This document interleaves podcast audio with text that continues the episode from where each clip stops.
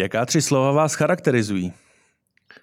No, to je, to je dobrá otázka. To spíš slýchávám od kolegyně na našich pohovorech s uchazeči, s H R a, a sám jsem přemýšlel nad tím, co bych na takovou otázku odpověděl. Kromě toho si myslím, že se každý snaží trošku působit v lepším světle, než je ve skutečnosti, takže já bych spíš nechal na posluchačích, aby si udělali svůj úsudek sami v průběhu podcastu. Říká Martin Hrdlík, partner advokátní kanceláře K P M G Legal. Mé jméno je Rostislav Kramer a vítám vás u podcastové série rozhovorů s elitní skupinou partnerů nejúspěšnějších advokátních kanceláří na českém trhu.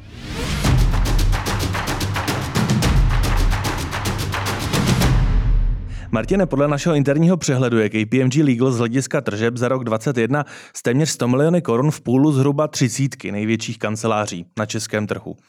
Sedí to k tomu, kde vy jako klíčový partner K P M G Legal vaši kancelář vidíte na českém trhu? Zhruba ta třicítka.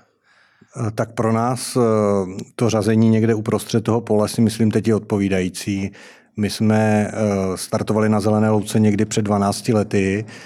Určitě nemáme ambici stát se největší kanceláří nebo kanceláří s největším obratem tady na trhu. Pro nás je mnohem důležitější udržet si konzistentní kvalitu, ale určitě ještě trošku povyrosteme.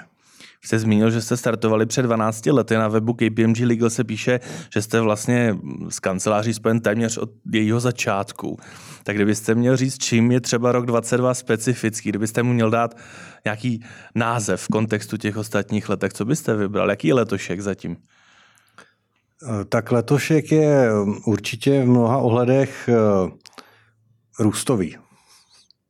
A to jak v růstu personálním, tak v růstu různých aktivit, činností, které se odehrávají s tím, že rosteme spolu s klienty. My vždycky tento podcast začínáme těmi ekonomickými ukazateli. Často slyším odpověď, že výše tržeb není něco, co by pro ty managing partnery bylo vložně relevantní. Tak jak, jak to máte vy? Předpokládám, že zejména i k tomu, že K P M G jako velká poradenská auditorská firma je na ta čísla orientovaná, tak vás to asi zajímá.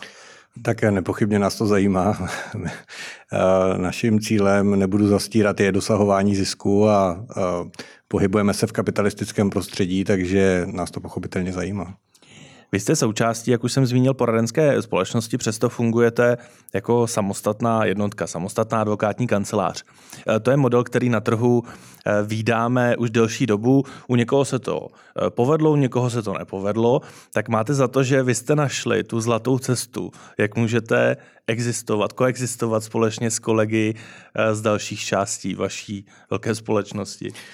Tak ona ta samostatná existence je, je víceméně nutná z regulatorních důvodů, ale jinak my se velmi cítíme být součástí celého toho poradenského domu a i vlastně v rámci toho fungování se nesnažíme nějak vydělovat. Jediné, o co, snažíme, o co se snažíme, je, abychom byli vnímáni trhem jako advokátní kancelář, nikoli jako nějaký in-house counseling, jak by se někomu mohlo možná na první pohled zdát.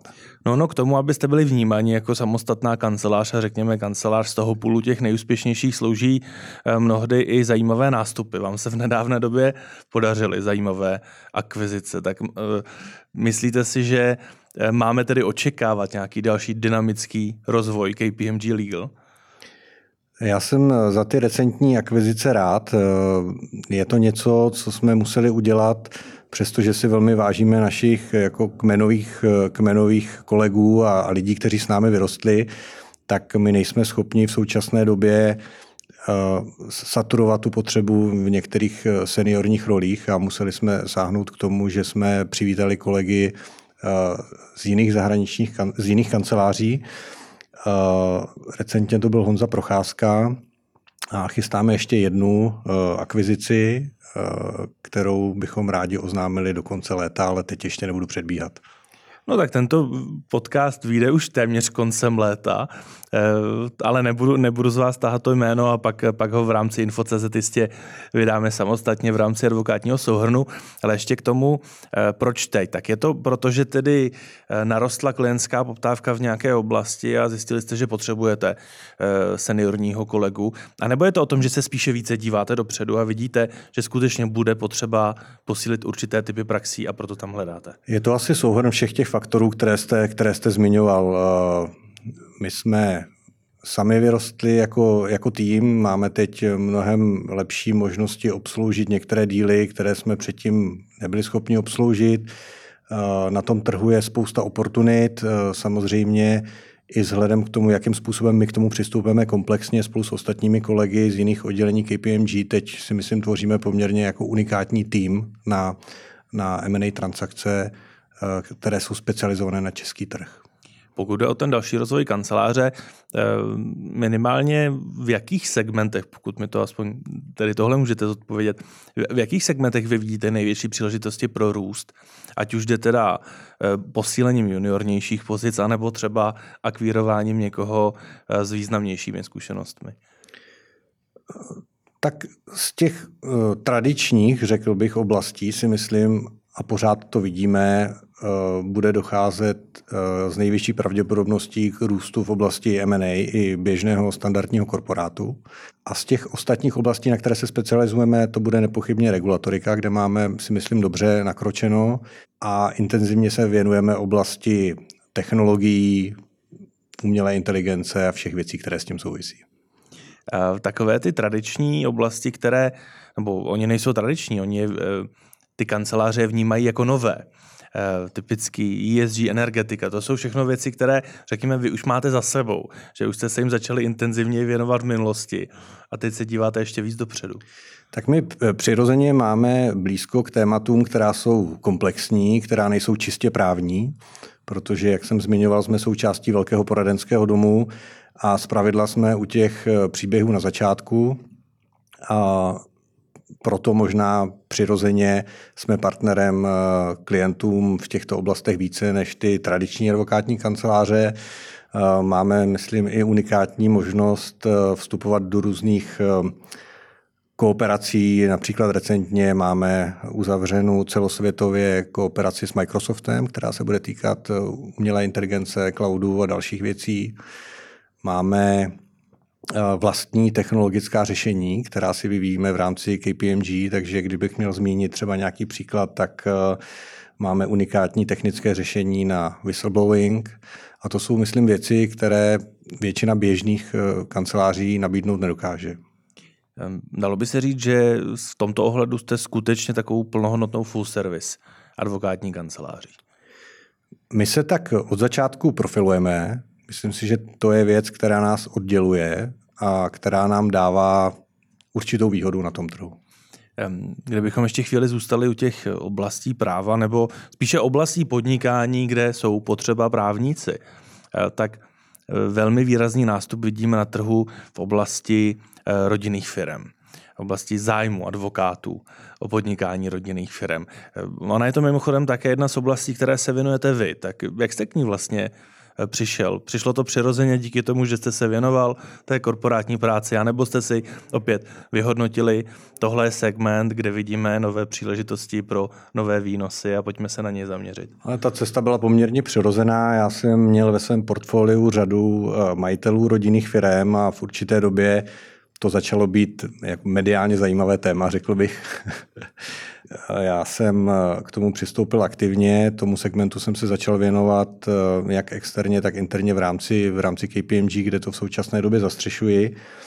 A to téma v různých dobách více rezonuje a méně rezonuje a zažívá spoustu, bych řekl, takové jako mediální slávy, ale my jedeme pořád stejně. Pro nás to je velmi důležitý segment, kde jsme mnohem více ještě napojeni lidsky na ty konkrétní vlastníky než u klasických korporací a řešíme pro ně mnohem širší portfolio služeb, než bychom řešili pro, pro běžné klienty, které se týkají jejich rodiny, života a spousty dalších záležitostí.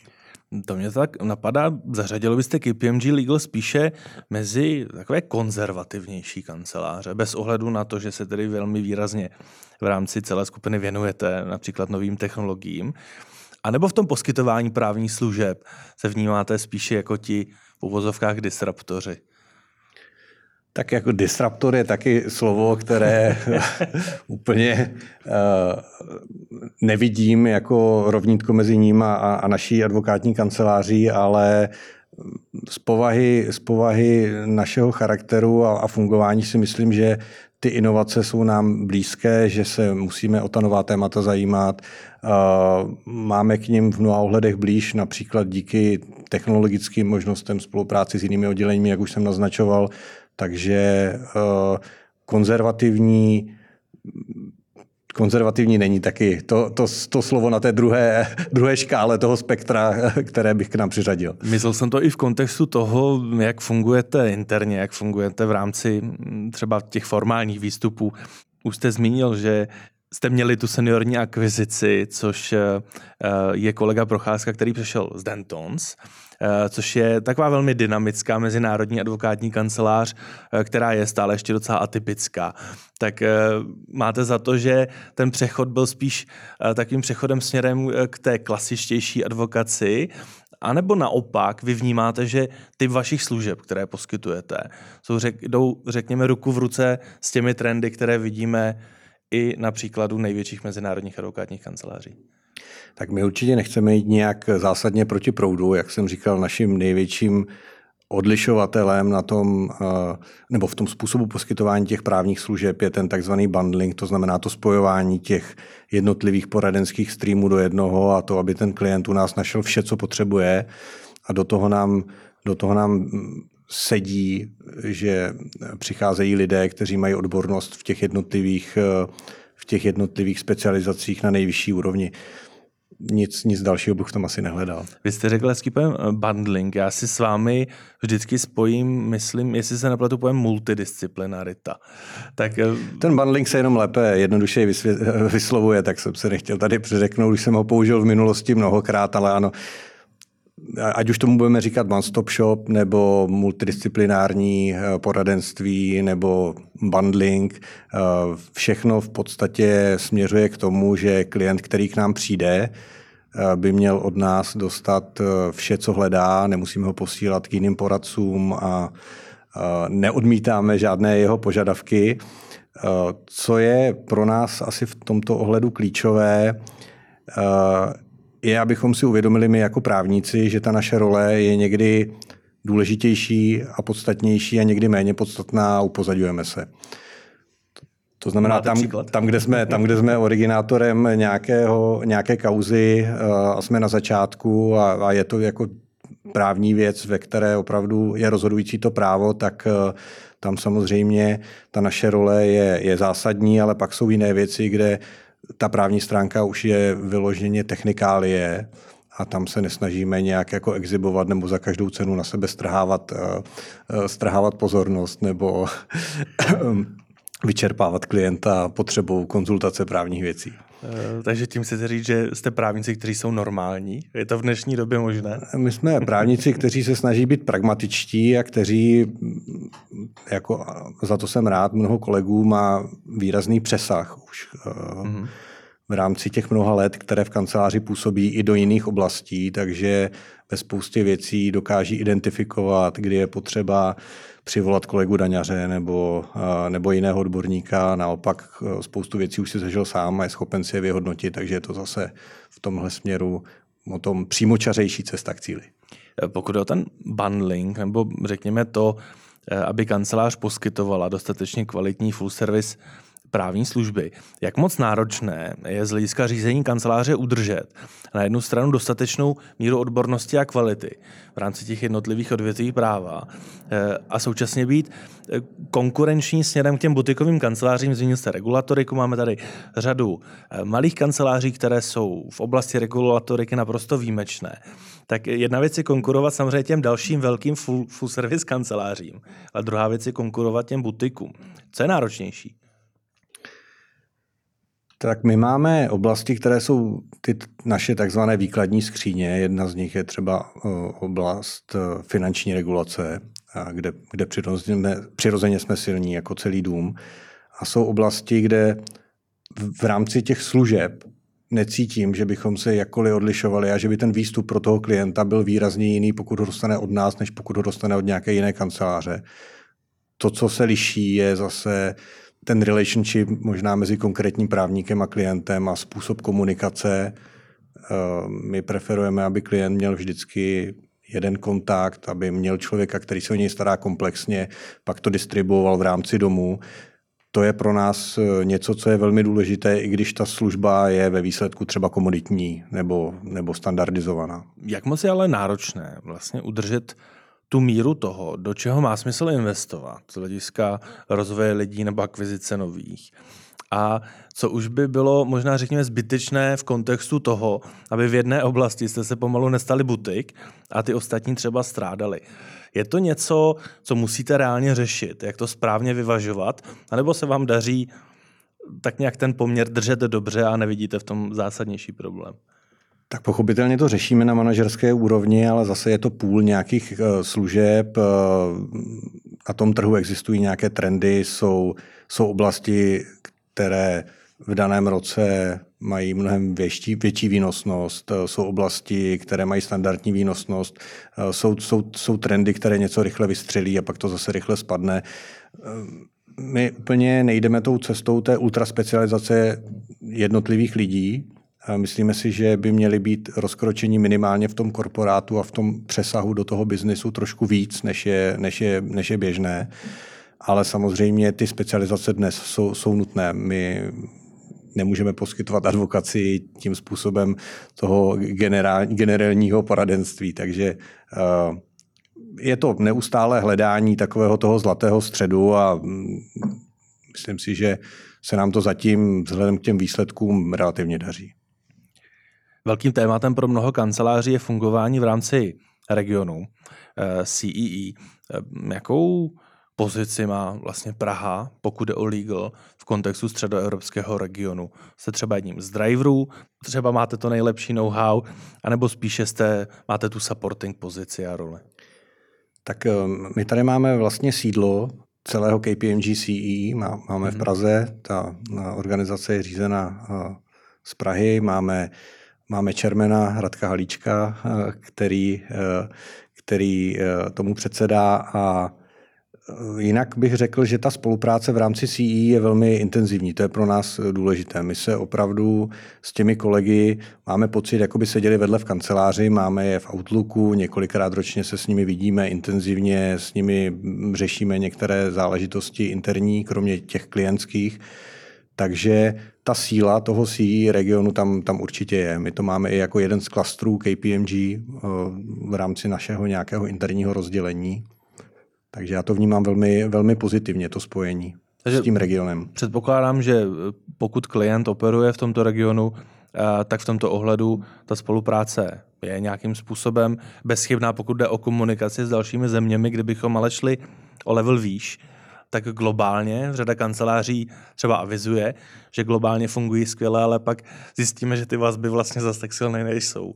Tak jak je to u vás? U nás ty vazby jsou silné, nebo řekl bych K P M G obecně se profiluje jako organizace, která má velmi dobré, má velmi dobrou atmosféru, vztahy uvnitř, kooperaci a nejinak tomu je i mezi těmi jednotlivými kancelářemi. Uh, takže pokud jde o ty business, uh, businessové záležitosti, skutečně můžete v tuto chvíli se obrátit na kohokoliv, v jakékoliv zemi, kde K P M G operuje a víte, že to bude funkční spolupráce. Já bych řekl, že ve většině těch zemí, kam reálně dochází k referalu, uh, mám člověka, se kterým jsem se fyzicky někde potkal, a to i neformálně, což výrazně zlehčuje potom tu komunikaci, protože ten člověk je velmi ochotný vám pomoct relativně rychle a nic za to neočekává. Takže opravdu si myslím, že tohle funguje výborně. Vy jste v úvodu zmínil, že letošní rok byste označil jako růstový. Pokud se podíváte více šířeji po trhu, označil byste ho jako růstový pro celý trh A nebo vidíte určité typy kanceláří a určité segmenty, které rostou více než jiné? Tak ten rok nebyl úplně jednoduchý z mnoha ohledů.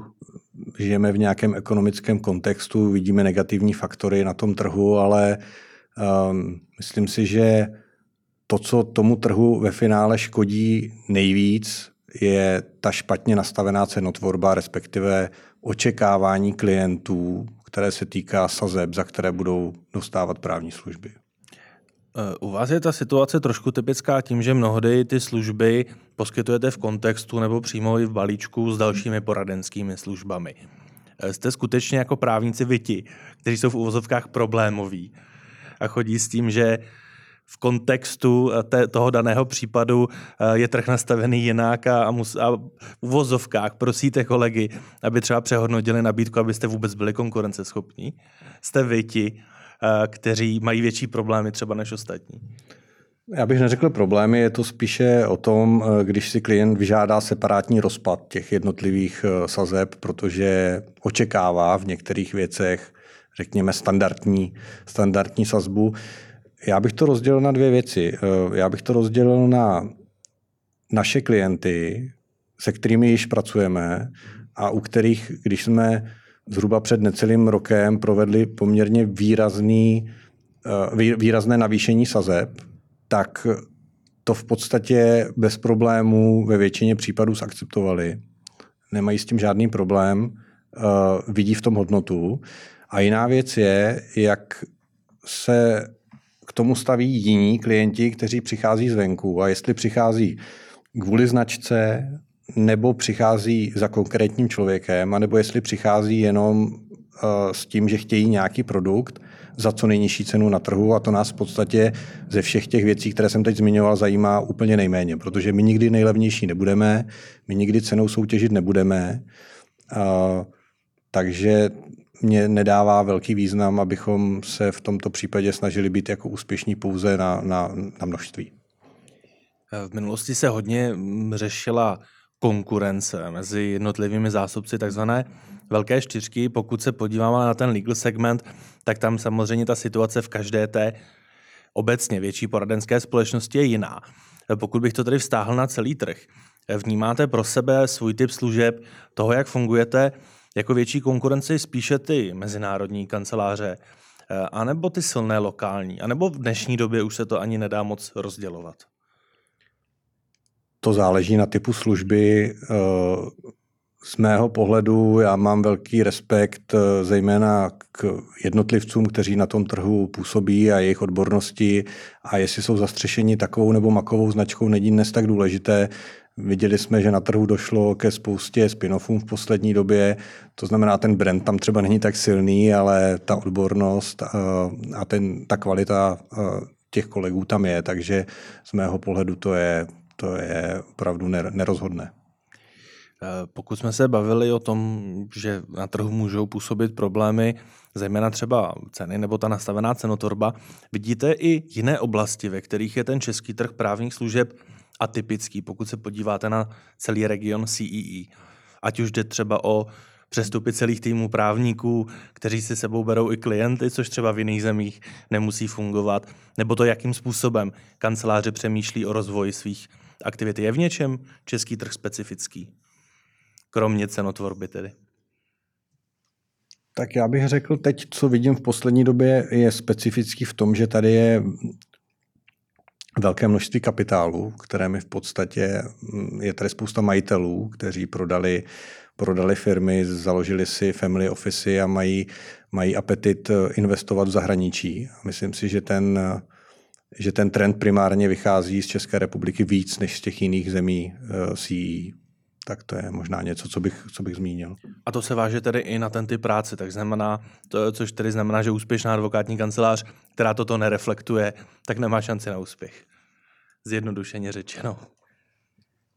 Tak my úplně z těch referálů do zahraničí ne- nežijeme, my žijeme z toho, jakou práci tady jako odvedeme, nicméně je důležité, abych, pokud odreferuji práci do jiné kanceláře v zahraničí, tak aby klient měl jistotu, že dostane stejnou kvalitu jako u nás, abych já se nemusel bát, že to tam bude fungovat jinak. Takže ta konzistence a kvalita těch služeb v rámci té sítě si myslím, že taky je velmi důležitá. K P M G je samozřejmě jako značka známá svým kvalitním marketingem. Pokud se snažíte zahájit spolupráci s novým klientem, tak jaké jsou za vás ty hlavní argumenty, v čem je K P M G Legal vlastně jedinečná a proto by s vámi klient měl dělat? Zmínili jsme, že nejnižší cena na trhu to není, tak jaké, jaká další esa máte v rukávu? Tak náš skvělý marketingový tým pod vedením Štěpána Kačeny odvádí výbornou práci v mnoha ohledech. Ono to začíná v podstatě už u náboru nových kolegů. Myslím si, že není mnoho kanceláří, které by byly schopny komunikovat s tou mladou generací způsobem, kterou komunikuje třeba K P M G, a proto i z toho důvodu my v podstatě nečelíme problémům s hiringem juniornějších kolegů, kteří se nám hlásí, a s tím v podstatě nemáme dnes nějaký jako zásadní problém. A je to vůbec v prezentaci celé té značky, která si myslím je postavená, ta, ta, ta značka z povahy věci je, je konzervativní, kvalitní, ale uh, já teď nechci říct takové to kliše, že tomu dali lidskou tvář, ale má to, má to nápad, má to, má to vždycky myšlenku, ať už jde o jakoukoliv kampaň, uh, má to v sobě i vtip, což, což oceňuju, že si nebojíme trošku zlehčit uh, tu vážnost těch našich jako pozic. Uh, A myslím si, že to dělají dobře. Takže to mám chápat, takže nemáte zásadní problém s tím přesvědčit klienta, aby s vámi spolupracoval, protože vaši značku dobře zná a už u něj vzbuzuje nějaké pozitivní emoce. Tak ta značka jako taková, si myslím, je, je vnímána pozitivně z povahy věci, ale na druhou stranu určitě nepoužíváme marketing k tomu, abychom získali klienta, že by, že by k nám chodili klienti přes marketing. Podíval jsem se na, podíval jsem se na vaše video a říkal jsem si, že, že byste nám mohli poskytnout skvělou službu, takhle jednoduše to asi nefunguje. Rozumím. Zkusím to ještě trošku jinak, kdybyste měl vybrat skutečně to unikátní, co vás odlišuje na trhu a je pro klienty zajímavé. Tak co byste do tohoto půlu věcí, klidně ať to jsou dvě, tři, to je na vás, zařadil? Já se budu opakovat, ale pro nás je to opravdu uh, ta možnost koupit si v rámci toho poradenského domu poradenství, které se týká všech problémů, které ten dotyčný subjekt řeší. Dobře, když vám do toho skočím, to je ale věc, kterou může tvrdit asi každá větší poradenská společnost, která má ten širší komplex. Tak u vás je to například skutečně funkční ve všech ohledech? Tohle si myslím, že je funkční. Myslím si, že tam je uh, vysoká odbornost uh, lidí, kteří zastřešují ty jednotlivé poradenské streamy. Myslím si, že vztah s klientem je něco, co je pro nás extrémně důležité a že ti klienti to cítí. Vy jste zmínil tu nastupující generaci. Já vím, že K P M G obecně velmi spolupracuje s vysokými školami, ať už jde o právnické fakulty nebo vysokou školu ekonomickou. Jedna věc je samozřejmě mít bezproblémový nábor a sehnat nové talenty, druhá věc je udržet si je. Jak zajistit to, aby se neměl přílišnou fluktuaci v tom týmu, protože přílišná fluktuace je něco, co se klientům také moc nelíbí, pokud se jim mění poradce to tři měsíce. Je to něco, s čím aktuálně v uvozovkách zápasíte a, ne, nebo i tuto oblast máte, řekněme, vyřešenou dobře? Tak nevím, my na to pochopitelně žádný patent nemáme. Jedna věc je nadměrná fluktuace nebo nežádoucí fluktuace, ale druhá věc je, že se musíme taky dívat na to, že fluktuace má být a je přirozenou součástí fungování mnoha týmů. Uh, jsou kolegyně, které odchází na mateřskou dovolenou, jsou kolegové, kteří odjíždí na studijní pobyty, občas si někdo vezme neplacené volno, občas někdo odejde, protože zjistí, že má pocit, že by jeho kariérní život byl někde naplněn lépe. A to je naprosto, to je naprosto fair. Pro nás je důležité, aby tam byla vždycky nějaká spojnice s tím klientem z řady těch seniornějších lidí, aby to nebylo, že se změní osmdesát, sedmdesát, osmdesát procent toho týmu, celé se to překope. Občas se to ale samozřejmě taky stát může, takže je to, řekl bych, přirozenou součástí toho, jak se to snažíme vybalancovat. My obecně do těch lidí hodně investujeme, jak do těch, řekněme, jejich technických znalostí, tak i do jejich osobního rozvoje. To je, to je součástí přístupu K P M G. Takže v tomhle ohledu myslím, že nějak jako netrpí a o to větší je to pro nás potom samozřejmě ztráta, protože pokud do toho člověka během těch let nainvestujeme mnoho času a financí, tak nás pak některé odchody mrzí více než ty, které jsou, řekněme, vynucené. Pokud jde o ten seniornější tým, tak tam si myslíte, že máte tu fluktuaci zhruba obdobnou jako na trhu? Nevidíte tam, že byste ji měli třeba razantně větší nebo razantně nižší? Je to tak? Já úplně neprovádím nějakou pravidelnou komparaci s ostatními týmy na trhu. Samozřejmě člověk zaznamená přechody, ke kterým dochází a které jsou viditelné zejména na těch seniornějších úrovních. Já bych neřekl, že je to u nás něco nestandardního, že bychom v tom nějak vybočovali. Spíše mě jde o to, jestli vy jako člověk, který vlastně už více než deset let jste klíčovou osobou K P M G Legal, tak jestli pro vás je vlastně náročné udržet konzistenci toho seniorního týmu, anebo se vám to, nebo se vám to daří samozřejmě s těmi odchylkami, které vždycky budou a, a vždycky byly. Tak do určité míry to může být štěstí, do určité míry to může být zásluha, ale řekl bych, že většina těch lidí, kteří dnes působí v managementu, tam působí už mnoho let, a že lidé, kteří odchází, jsou spíše jako v nižších jednotkách, takže to není nějak, řekl bych, dramaticky devastující pro, pro klienta nebo, nebo pro tým. Pokud jde o vaše kolegy, řekněme i ty nastupující, dokážete dobře odhadnout a vytipovat ty budoucí lídry, ty, kteří skutečně kromě těch skvělých právních znalostí mají i ty manažerské skills? To je něco, v čem my se odlišujeme od toho trhu. My v určité fázi uh, začínáme dělat takovou čáru mezi delivery a managementem. A ti lidé, kteří chtějí postupovat dál do těch manažerských pozic, nutně musí mít jednak schopnost uh, získat, získat práci, upoutat zájem klientů a jednak uh, musí disponovat manažerskými vlastnostmi, tak aby uřídili nejenom technicky, ale i, i, i lidsky ty jednotky, které mají na starosti. A k té vaší otázce, myslím si, že už poměrně brzo, a my se tím poměrně intenzivně zabýváme, je možné identifikovat ty talenty. My si je tak dokonce značíme, my máme takové interní označení v rámci našich hodnotících mítinků. Věnujeme se tomu velmi pečlivě a zpravidla ti lidé, na které sázíme, pak uspějí mm-hmm. i v tom posunu do těch manažerských úrovní. Je, že to, co jste popsal, není něco, co by ti právníci uměli. Třeba sehnat si klienta, umět dobře business development, být dobrý manažer. To jsou věci, které předpokládám, i musíte pracně naučit a v rámci různých školení a, a dalších přístupů do nich v uvozovkách dostat. Je to v dnešní době jednodušší, těžší nebo stejné, jako to bylo třeba před pěti, deseti lety? Vidíte, že ta generace těch nových talentů třeba se snáze učí nebo je lépe připravena na to vést lidi? Já bych neřekl, že to je, že to je generační věc, to je věc, to je věc na terelu těch jednotlivých lidí. Mm. Jsou, jsou lidé, kteří jsou otevření, rádi komunikují, rádi čas stráví klient, s klientem, je to pro ně přirozené. A jsou lidé, kteří přes veškerou svou skvělou technickou odbornost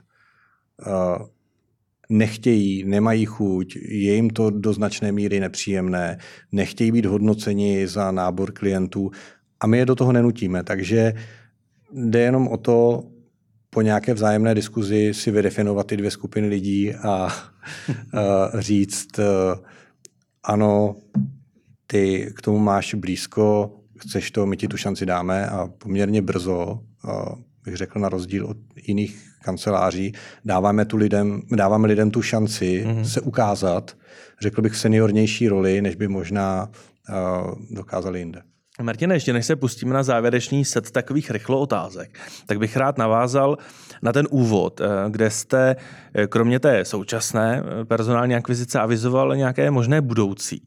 Pokud bychom z toho měli udělat nějaký souhrn, co čeká K P M G Legal v podzimním období, tak jsou to tedy zajímavé výrazné nástupy nových tváří, je to tak? Je to tak. A co dalšího? Je něco v pipeline, na co se můžeme těšit? Tak my očekáváme v druhé polovině roku zvýšenou aktivitu klientů, nejenom v oblasti M and A, tam jsme velmi, velmi optimističtí řady, z řady důvodů, ale celkově se těšíme i na ty technologické posuny, na, na nová technická řešení, na nové platformy, které nám umožní fungovat ještě efektivněji s klienty a celkově to pro nás bude zase oblast, která bude zajímavá, nová a bude nás bavit.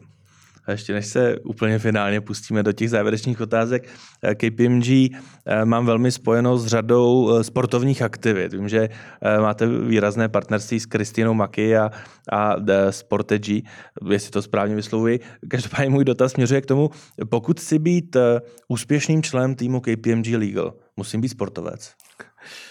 Nemusíte. Nemusíte, nemáme to jako nic povinného. To partnerství se sportovci nám přišlo jako, jako dobrá věc, jak je podpořit, jak ukázat se mladší generaci příklady, motivaci. My to pro ně děláme rádi. Oni se nám za to odvětšují spoustou nabídek ke společným tréninkům, které nevždy jsou využity ze strany všech členů týmu. A jsou vlastně v něčem právníci a profesionální sportovci podobní? Velmi. Já tam vidím spoustu paralel, nejenom z hlediska fungování v té profesionální úrovni, ale v celkově v přemýšlení, disciplíně, motivaci. Vidíme to i u věcí, které se týkají potom vedení vlastně sportovců a, a vedení, řekněme, nějakých profesionálů v biznisu. Tam já vidím spoustu, spoustu spojnic.